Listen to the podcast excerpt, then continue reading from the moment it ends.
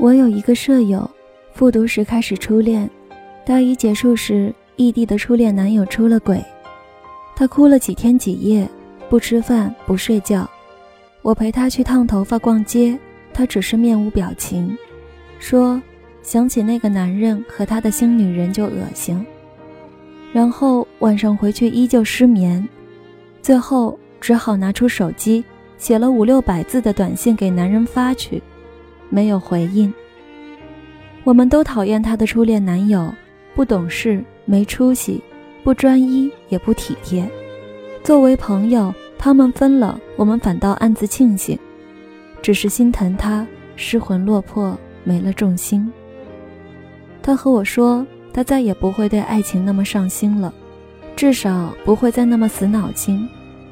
然而，就在那个冬天，很恰巧的。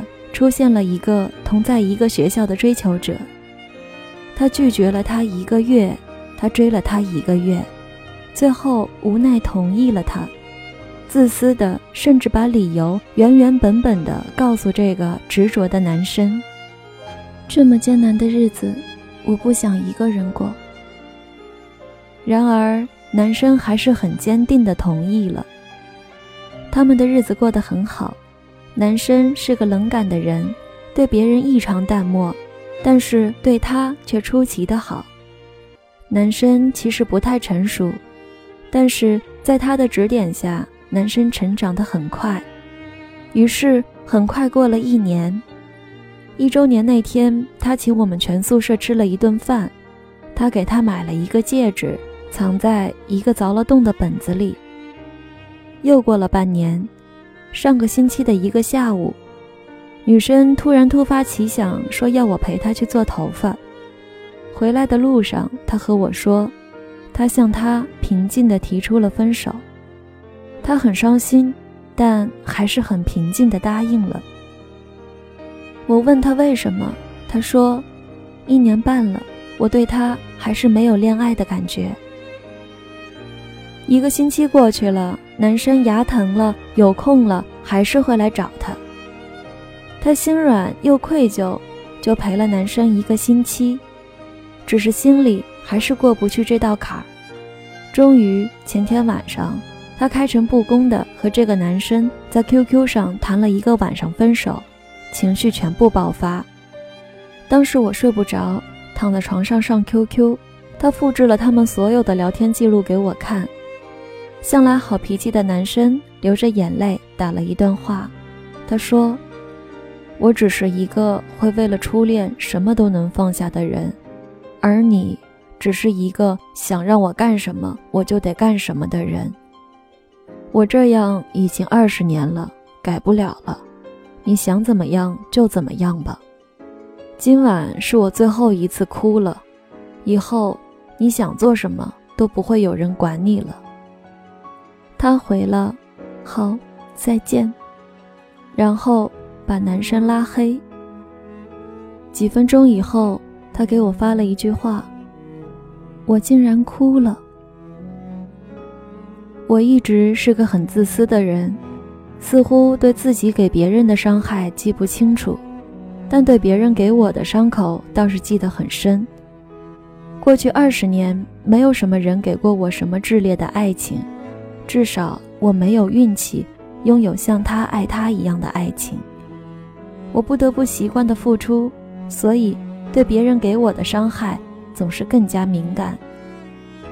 我也不是没有被人这样对待过，拉黑、删除、断绝来往，或者是更加伤人的完全沉默。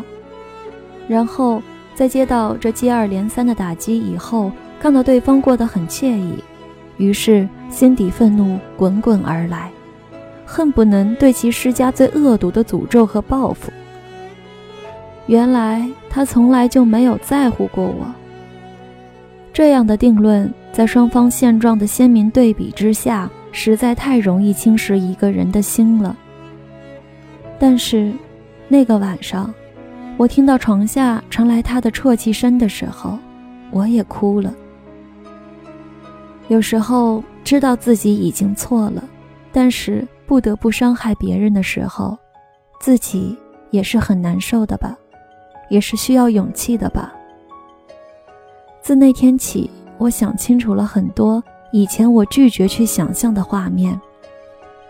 有些人在伤害我的时候，是不是也咬过牙、失过眠、想过对策、流过泪？我想，大概是的，一定是的。二十一年来，有人伤过我，并不值得悲悯；而没有人骗过我，却值得庆幸。每一份付出，每一份回忆，每一份伤害，都是真的。都是大笑大哭过以后才拥有的。有的时候，伤害不代表不在乎。太深的仇恨，让我一直搞错了这件事情。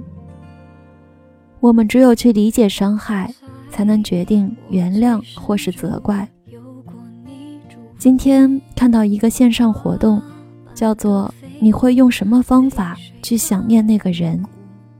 下午又看到了一句话。我会记得你，然后爱别人，真是完美的解答。祝大家都能够幸福。坚持的酸楚可是我很清楚，别在乎付出，潜伏内心最柔软的感触，回忆。让生命有厚度，让明天把今天给记住。不是因为孤独，为我们追求的专注。不管它起起伏伏，让今天